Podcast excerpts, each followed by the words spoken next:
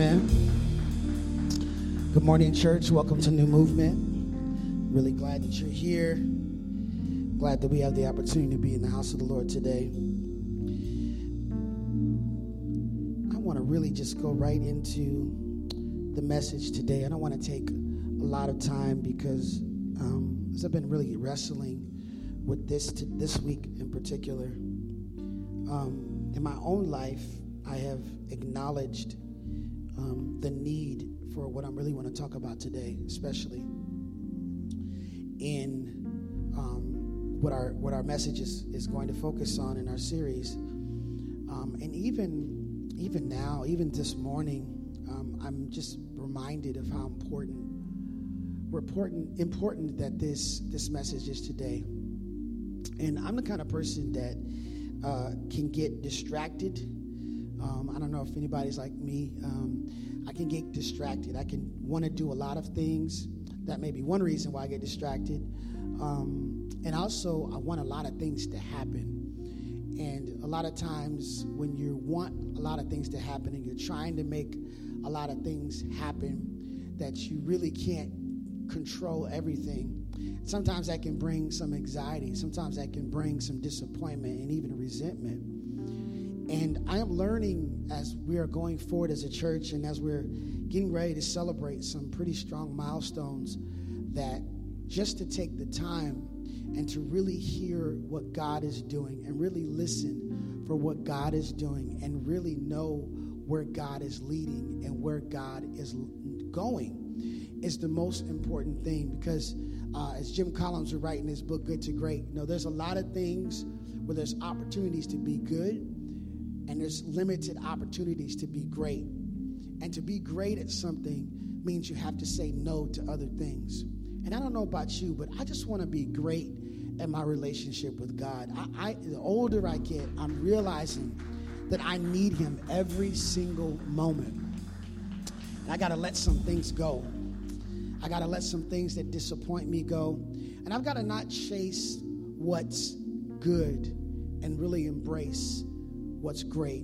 What I love about uh, as we're walking through this series, Divine Interruption, and we're paralleling, paralleling the story of Daniel, what I love about Daniel is over and over again, it talks about how great he was. And I just want you to know before we even begin this message that you are not that far from being the great that God wants you to be. In fact, when He designed you, when He built you, when He programs you, He programs you to be great at what He's called you to do. That means you don't have to be anybody else. You don't have to pursue anybody else's dream. You don't have to model yourself after any other pattern. There will never be anyone else like you. I don't know about you, but I just think ever since Steve Jobs passed away, Apple's going downhill. Anybody can just be honest about that. Apple's going down. I'm sorry. I, I love Apple. I've got everything Apple, but there's only one Steve Jobs.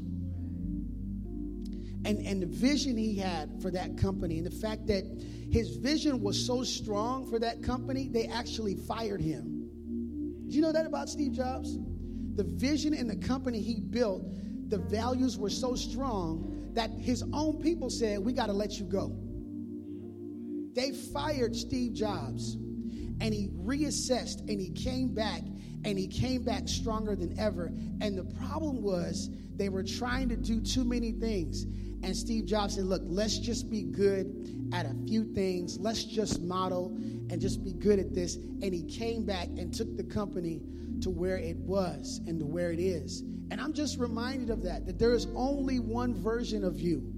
There was only one call and one vision and one idea that God has in mind. And if you don't do it, it won't be done. So, my job, my job today is to get you to see something a little bit differently, to get you to see the trials in your life, the problems in your life, the setbacks in your life as opportunities to go deeper in God. One of the things that is a reality about church today and why we are trying to shift and why we've named ourselves New Movement because the world doesn't need another church. There's plenty of churches. What the world needs is a movement, and a movement moves forward. It responds to the issues of the day. And the reality is, when it comes to church attendance, it's just the stats are going down, down, down. They say actually great church attendance is once a month. So if you come to church once this month, you're great. You're on the you're, you're great. That's that's good attendance. But I know that this is not church. This is only the place where the believers gather. This is a place where we have opportunity to hear preaching and a live moment. And this is an opportunity to mobilize our movement. But I, I really do, my heart hurts sometimes when I look out and when I don't see when I don't see people here. And there's certain people I'm talking about because what I know is they're not seeing the inter, the interruption as coming from the divine. They're seeing the problem in their life as a reason to run the other direction. They're seeing what's happening to them as God giving up on them. And I want you to know today that you're starting you're starting in a good place. You have come, you have brought yourself, and I just want to pray that you would open up your heart, open up your ears, allow God to speak to you today, and that you might be the change agent and be the Steve Jobs of your life. And I'm sorry, I, I should have a, a better, uh, another example of our famous and powerful females, but that's just the one that came to mind. We're not a sexist church here, amen. We're not a misogynist church at all. So let's pray before we open up the word. Father, thank you so much for this worship service, for the songs that have talked about you. And I thank you for every single person listening today, either watching or here in this moment. And we pray that, Lord, this message today, that you would speak powerfully that you would speak despite this broken vessel. Lord, you would speak despite this imperfect human, and that your word would be clear, that would speak not only to everyone, but to us. We love you. We thank you. In Jesus' name, amen. Amen. Well, we are in a series called Divine Interruption, and we're going to follow this series for a couple weeks.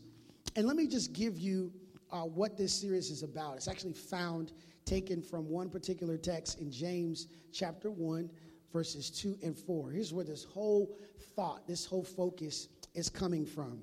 Here's what James says Dear brothers and sisters, when troubles of any kind come your way, consider it an opportunity for great joy. Let me pause right there. James must not know what's happening in 2019. James must not know that there's impeachment inquiries and there's gun violence and there's fighting in different countries and there's there's a whole bunch of problems. He doesn't know that the Seahawks got him humiliated last weekend. He, he doesn't know this. No, he does know this. Scripture is not just speaking to his day, it's speaking to us. Brothers and sisters, I love this word. When. Anybody ever heard that word before? when your mama gets home. When your dad gets home. Somebody just somebody that just had chills down their back. Right? Troubles, it's not a possibility. It's a reality. It's coming.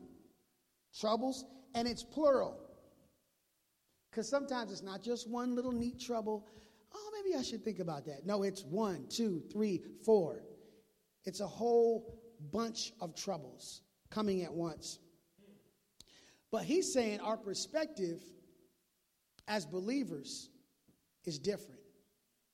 Our perspective as watching it unfold is different for us. It's actually an opportunity, which is counterintuitive to think, why is this trouble an opportunity? Here's what verse 3 says For you know that when your faith is tested, your endurance has a chance to go, grow. We talked about this word endurance, right?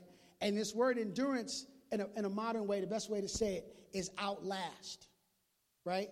Your faith has the opportunity to outlast the trouble.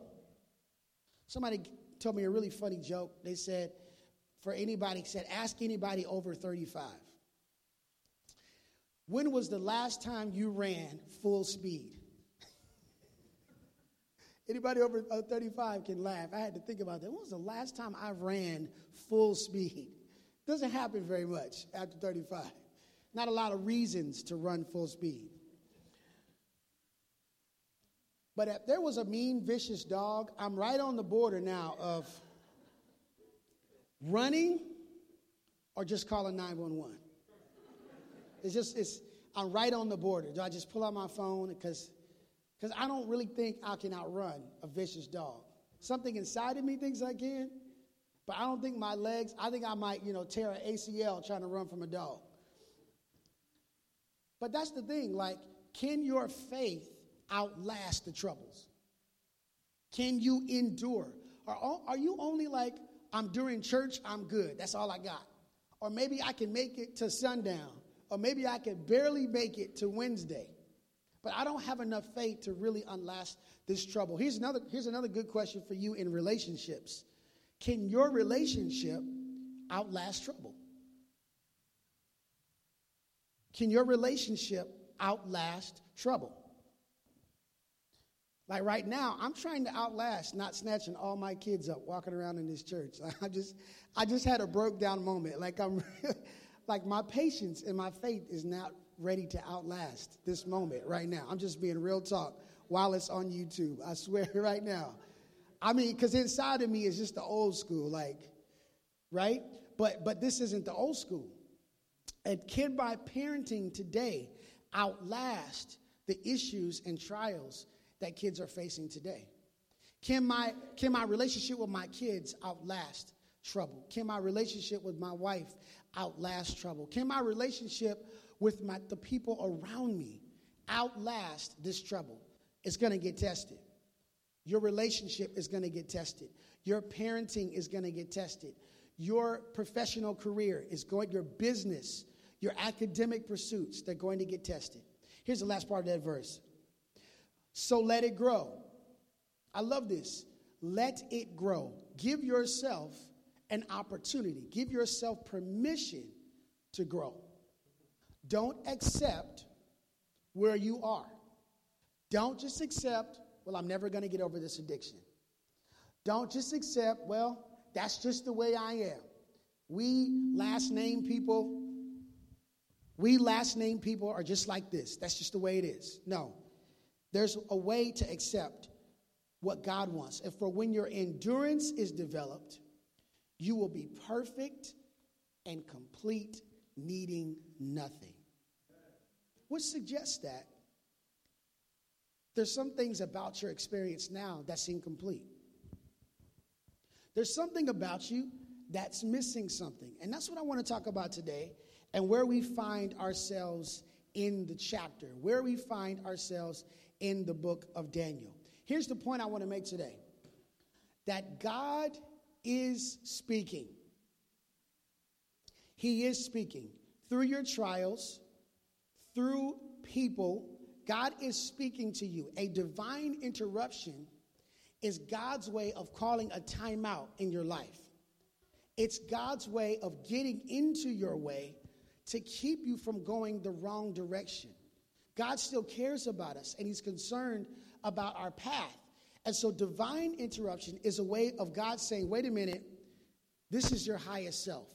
You know, for years when I grew up, I grew up, hey, you're supposed to not sin, you're supposed to ask God for forgiveness. And it was almost like a hopeless thought. Like, I'm just going to keep going in this cycle of asking God for forgiveness, and this sin thing is not going away. Has anybody ever experienced that before? Like, I keep coming back to the same thing. Here's what I began to learn as I got older that when I began to see what God thought of me, in other words, my highest self, God's blueprint for me, it became easier to see what things would bring, bring me to that and what things are keeping me from that. In a simple way, if you didn't grow up without a dad in your life, maybe you've made this speech before. When I get when I get older and I'm going to be an adult, right, or I have kids, I'm not going to parent the way my dad. I'm not going to treat people like that. And whether you realize that or not, you are actually seeing your highest self. And you are saying to yourself, here's what I want, here is what I don't want. And so I'm going to align myself and reorder my life so that I can achieve the highest version of myself. And sin, sin in a nutshell, is really doing anything that prevents you from being who God wants you to be. It's that simple. For some people, meat isn't an issue. For some people, staying up late and diet's not an issue. But for other people, it is. Because your highest self and what God wants you to be is where God wants to lead you through. And there are things getting in the way. So, God is speaking to you. He's speaking to you. Question is, can you hear him? Can you actually hear God? And when God speaks to you, he has to sometimes get louder and louder and louder. And what I love about the gracious God we serve is that he doesn't give up on us. He doesn't say, well, they're not listening, forget it. We have a choice to literally turn the voice of God down.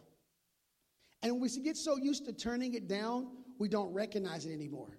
That's how we can come into a worship service and not feel anything because we are just not recognizing that God is speaking. That's how God can send someone to you through like a small group, for example, and you can listen or you cannot listen. You can be open or you can be closed.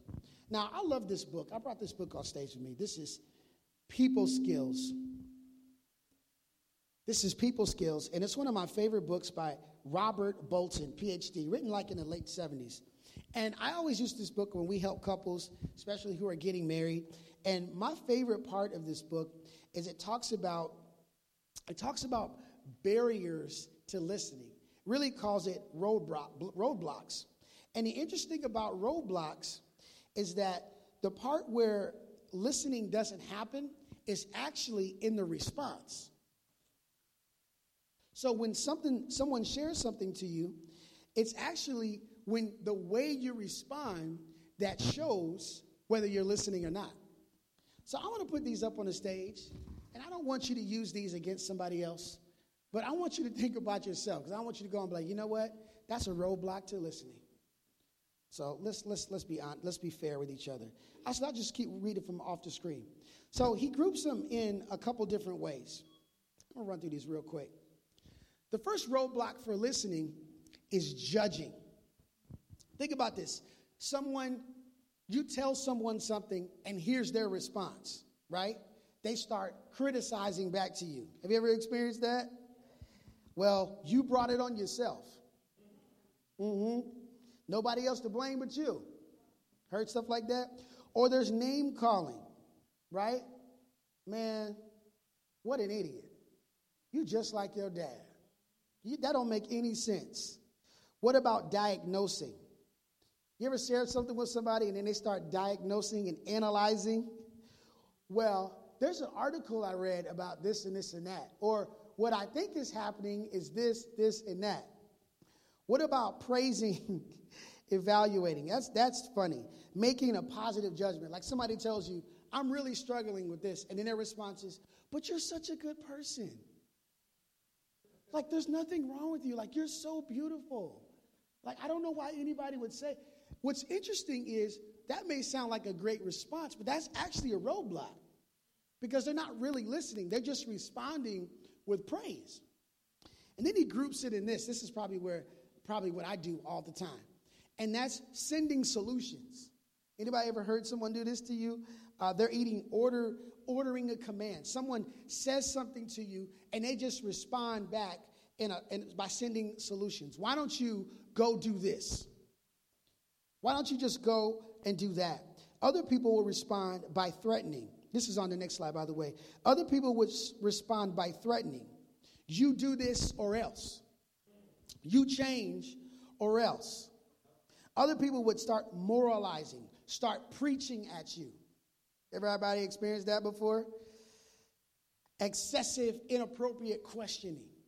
These are all roadblocks. And here's another, here's the last part of this avoiding the other's concerns. This happens a lot, where people would just completely divert the conversation. Anybody say, come talk to you about it, or you talk to someone about it, and they just completely talk about their problems, or they just completely talk about something else. And or they'll bring up some logical argument about it. And the last one is just simply reassuring. Now, I know that sounds like, what's wrong with that? It's great to give reassuring comments, but it doesn't mean that you're listening. Now, if we could do that in our human relationships, think about this. Think about what that looks like when God tells you something straight to your face. Tells you straight up, don't go there. Don't date them. Don't move. Don't leave. Give. Stop. Remember. Think about it. Slow down. Well, what do we do? Our response, well, God's working things out, right? Maybe God didn't really say that. Here, here's the biggest one let me pray about it. Pray about it. You don't see that knot on your head? Don't pray about it. Do something about it. But see, I love that God is not that way with us. God is patient, He is kind, and He is gentle. In fact, one of the things that God has an issue with with us is humility. See, humility means that you're willing to listen to God. In fact, humility means that God's opinions and thoughts are way more important than yours.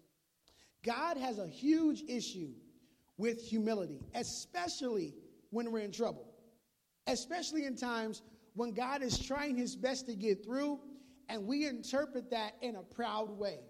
We take the miracle of God and the patience of God and the provision of God for granted, and we turn it around and edit the story to where it's all about us and we should get the credit. I believe God is teaching us something in the chapter we're in today. We're in Daniel chapter 2, and I want to read this text to you, or excuse me, this verse in Psalms 25 to kind of put a capstone on what we're going to finish with today. Because I really can't go through the whole book of Daniel chapter 4. But look at what Psalms 25 says The Lord is good and does what is right. He shows the proper path to those who go astray. Can we break that down for a second? The Lord is good. That means his intentions are good. That means what he desires for you is actually good. Even though it may be bad for us to do, we may not want to do it, his intentions are good. The trial that comes is for our good. God is starting from a good place. He's not coming to punish, He's coming to push due to your purpose. So He does what's right. He shows the po- proper path to those who go astray. That's good news. That means you don't have to create your path. That means you don't have to figure it out. That means you don't have to sit down and strategize and think about what I'm going to do next. All you have to do is hear and respond to without judgment, without criticizing, without minimizing the path that God is laying out for you. He promises to open and show you the path of those who go astray. Here's verse 9. He leads, what's that word there? The humble. Say it again. The humble in doing right, teaching them his way. Here's the, here's the, here's the, here's the caveat there. He leads those who are humble, those who realize, I need help, those who are honest about, I need some leadership in my life. Here's the last verse. The Lord heals, sorry, leads with unfailing love. I love that there. God is leading us in a way without giving up on us. He's not going to stop loving us. And faithfulness all who keep his covenant and obey his commands. God says, You need help. And if you know you need help and you're willing to let me lead you, I'm going to lead you on the proper path. I'm going to send you an interruption. I thank God for that to keep you from going the wrong direction. And once I stop you in your tracks, I'm going to lead you in the right path. And He's doing that because he loves us. He's doing that because he is concerned about us. And so let's go see this miracle of in chapter 4 of Daniel and I'm going to breeze through this. This is something you got to really read at home. So what's interesting about the book of Daniel as we've been walking through this, this is chapter 4 now. This chapter Nebuchadnezzar takes over. He takes over and he's the voice writing his own story. Now, some of you have been walking with us in the book of Daniel, and Nebuchadnezzar was this king, and God is leading this king through an experience through the prophet Daniel. Daniel is there in Babylon, and chapter after chapter, there's been a miracle, and each time Nebuchadnezzar has been humbled. Now remember, Nebuchadnezzar was the instrument of God. He was the one who God said, I want you to go and take captive of Israel and bring them here in exile. But God's relationship with Nebuchadnezzar was growing. And so he tells this testimony. Now, this is a crazy, crazy testimony. He tells this dream where he dreamed this huge, beautiful tree and it had all this fruit. And then someone came and cut the tree down. And he didn't know what the dream meant. And as he tells it from his perspective, he asked for Daniel to come and tell him the dream. So, verse 19 is where we pick it up. Upon hearing this, so this is him talking about uh, Daniel, that Daniel heard the dream. Upon hearing this, Daniel, also known as Belteshazzar, was overcome for a time, frightened by the meaning of the dream. Nebuchadnezzar didn't know what the dream meant, but Daniel did, and he was a little bit terrified by it. Then the king said to him, Belteshazzar, don't be, don't be alarmed by the dream and what it means. He replied, I wish the events foreshadowed in this dream would happen to your enemies, my Lord, not to you. He says, The tree you saw growing, very tall and strong, reaching high into the heavens for all the world to see, it had green leaves, it was loaded with fruit for all to eat. Wild animals lived in its shade, birds nested in its branches. That tree, your majesty, is you. For you have grown strong and great. Your greatness reaches up to the heaven, and your rule to the ends of the earth. Then you saw a messenger, a holy one, coming down from heaven, saying, Cut down the tree and destroy it, but leave the stump and the roots in the ground. Bind it with a bronze band, band of iron, bronze surrounded by tender grass, and bronze surrounded by tender grass. Let him be drenched with the dew of heaven. Let him live with the wild animals for a field in the field for seven periods of time. This is what the dream means. Now, this has got to be hard for Daniel to tell him this. I'll be honest with you. This is what the dream means, Your Majesty, and what the Most High has declared will happen to my Lord the King. You will be driven from human, human society, and you will live in the fields with the wild animals. Now, we're talking about the king. We're talking about somebody in the White House. Let me keep reading. You will eat grass, is the Bible. You will eat grass like a cow. You will be drenched with the dew of heaven. Seven periods of time will pass while you live this way until you learn that the Most High rules over the kingdoms of the world and gives them to anyone he chooses. Says, King, don't get it twisted. I know you're on top now, but that's only because God has chosen you. And the moment God says, I'm done, he will remove you and put somebody else in your place. That's good news for us trying to fight to stay in our thrones. God's like, Your throne is under my control. You don't have to fight to keep it. And the moment I decide to remove you from it, I'll do it. And I'll do it because I'm trying to show you something. And then, where did I leave off here? Oh, but the verse 26, but the stump and the roots of the tree were left in the ground. This means that you will receive your kingdom back again when you have learned that heaven rules. I wish I could preach that.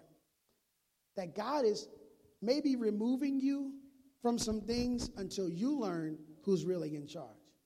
I've, I've learned how to let that go. I don't need to be a macho man. I need to just let it go to know. I'm serious. I don't need to be the macho man Randy Savage. I just need to know that God is in control and that I can allow Him to provide for me. I realize I'm not the provider. God is providing through me. So here's what it says King Nebuchadnezzar, please, look what, look what he had to say to him. Please accept my advice. Stop sinning. Pretty bold right there. And do what's right. Break from your wicked past and be merciful to the poor. Perhaps then you will consider, continue to prosper. I believe that's God's loving message for us. I believe that's God's loving message to say, you know what? The pattern that you have in your life, you need to stop doing that. the things that you allow yourself to continue to do, you need to stop because you've got to learn that prosperity is coming from me. So it got it, it got real. Verse 28, all these things did happen to the king. 12 months later. How long? I said, how long is that? It's a year later. What if God spoken to you a year ago about? What did God tell you a year ago about? What did He tell you six months ago? What did He tell you last week? What a gracious, loving God we serve. One year. Think about it, King. One year, he was walking on the flat roof of the royal palace in Babylon.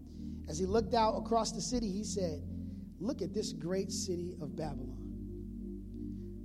By my own mighty power, I have built this beautiful city and my royal residency to display my majestic splendor. I can guarantee you, Nebuchadnezzar has not lifted one brick. He has not painted one wall. I can guarantee you, he has done absolutely nothing. That's why we sang the song, I'll build my life on God. Because when you think about it, you have done absolutely nothing to be where you are. Because if you don't have the breath in your lungs, your story's over. You don't have the ability to show up, your days are numbered. And he's trying to teach him all that you have is what I've given you. So listen what he says, Nebuchadnezzar. He's telling the story. While the words were still in my mouth, a voice called from heaven, O King Nebuchadnezzar, this message is for you. He got a text message from God. You are no longer the ruler of this kingdom. You are no longer the ruler of Zamunda. You will be driven from human society. You will live in the fields, the wild animals. You will eat like grass, like a cow. Seven times you'll pass. When you live this way, you will learn that what the Most High rules over the kingdoms of the world and gives them to anyone he desires. That same hour, the judgment was fulfilled, and Nebuchadnezzar was driven from human society. He ate like a cow, grass like a cow. He was drenched with the dew from heaven. He lived this way until his hair was long as eagle feathers, and his nails were like birds' claws. Nebuchadnezzar literally turned into Thriller. He's got claws, dreads, and he's eating grass like a cow.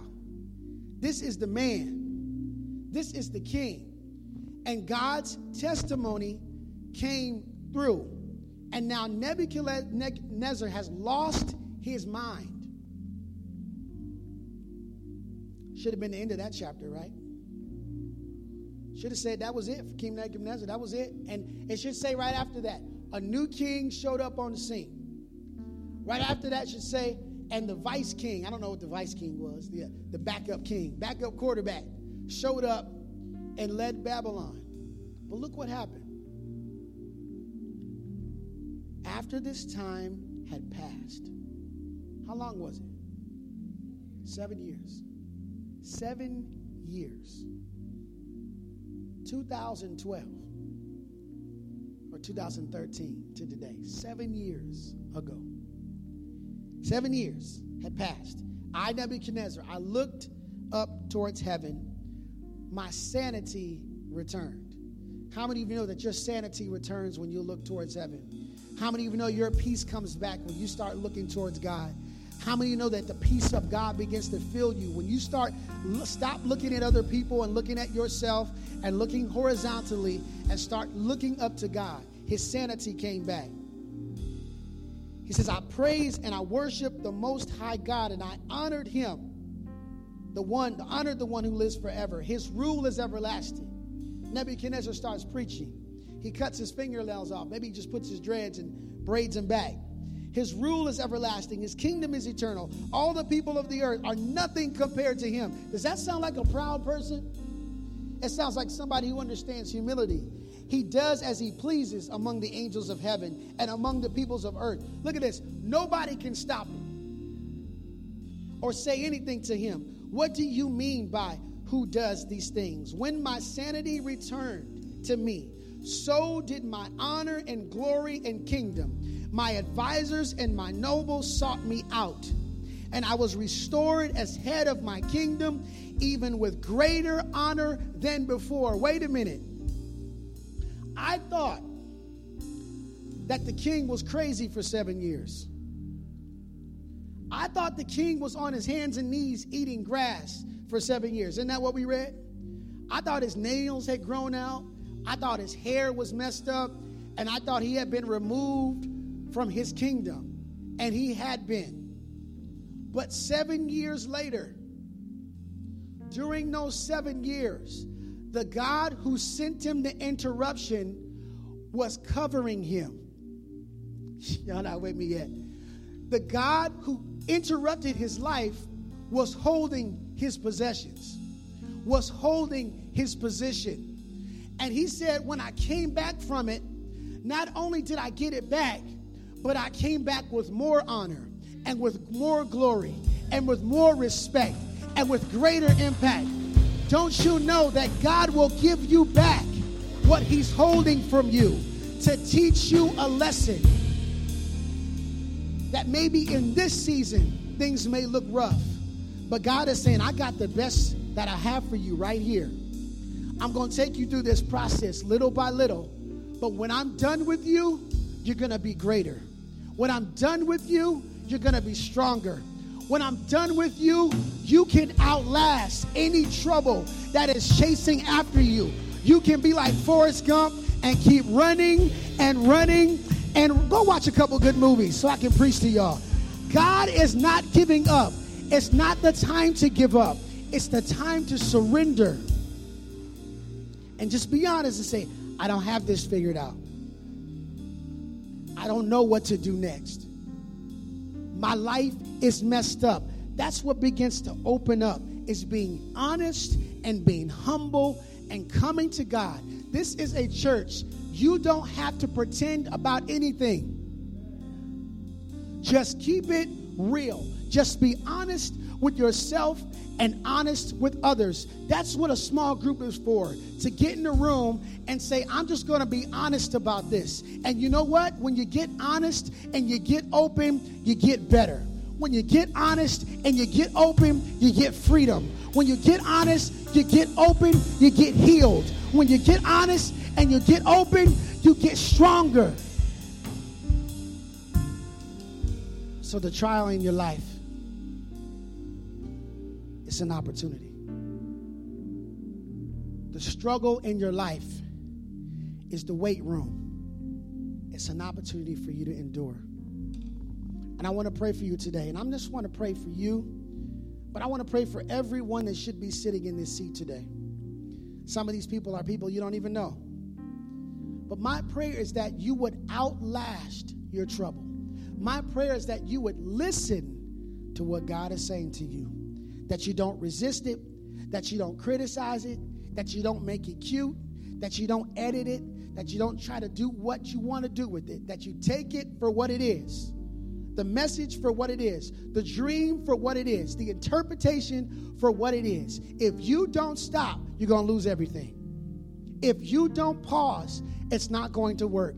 If you keep trying, it's not going to happen. What God is saying, stop and listen and follow me. Psalms 25. The Lord is good.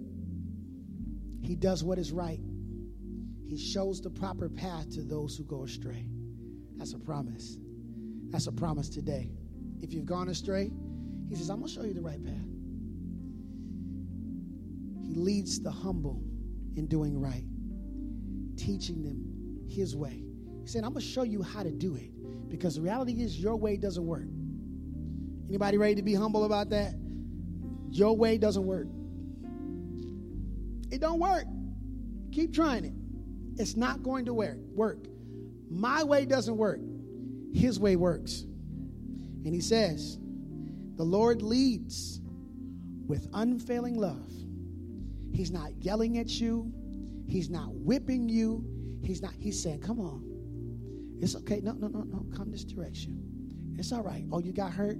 I know. Let me see it. He's like a loving grandmother, a loving grandfather, a loving mother, a loving dad, a loving uncle, uncle who bends down and says, Let me see that. Did you get cut? I'm so sorry. Did they break up with you? That's okay. Just keep coming. Just just come this way. He's a gracious God. Okay, uh-uh. It's all right. Just this way. There's gonna be more. It's okay. And faithfulness. That means he always shows up. That means he's always there. I'm right here. I ain't going nowhere. I'm right here. For all who keeps his covenant. That just means I agree. I agree with you, God. I'm saying yes. And obey his demands. That's right, demands. Can't sugarcoat it. He says, I demand you. I'm telling you to stop. I want to invite your eyes to be closed, your head to be bowed. Want to give an opportunity for someone today who is hearing the voice of God speak to them in their own way about whatever situation they're in. There's some, some things today that we need to stop doing. There's some things today we need to get started. There's some places that we need to redirect ourselves from going. And there's some places that we need to come back to. And I want to pray for those today who hear God speaking to them. And you just want to say, Pastor, I just want you to pray for me today. I want you to pray that whatever my next step is, that I'll have the faith that will outlast my trial and see it as an opportunity to go forward. And so, if you just want a special prayer today, you just saying, God, I want to get started. I want to make whatever next step you have today. We've, we've talked about five next steps, which is to get started, get baptized, get involved, get invitational, get generous. But whatever next step that God has for you, if you just want special prayer for that today, would you just raise your hand so I could see it? God bless you. I see you in the back. I see you in the front. God bless you. Let me pray for you today. Father, we pray as our hands are lifted, saying, that we receive the message that you have for us. And we know that the instruction that you give us doesn't come without your love and without your guidance and without your patience. It doesn't come without you helping us along the way. It comes with your love and your patience and guidance. Pray today that they would know the realness of your love today and they would leave here knowing that they're making the best decision of their life. And we praise you, we honor you for today. And we pray for all of those who we are uh, that we are praying for to be here and believing that they will be here to hear the truth, that you haven't given up on them, and that this message for humility is for them so they might inherit all that you have for them. We pray this in Jesus' name. Amen. Come on, church, let's give God a praise for the hands that are raised. We're getting ready to let you go, but what we like to do is We've been trying to build in our time an opportunity to respond to God. And we've just been singing just a few lines of the song, and then we're going to pray one more time and let you leave. So we just want to submit our decisions, submit our promises in a moment of worship. You can close your eyes, you can stand, whatever you want to do, but we just want to make that known to God. I will build.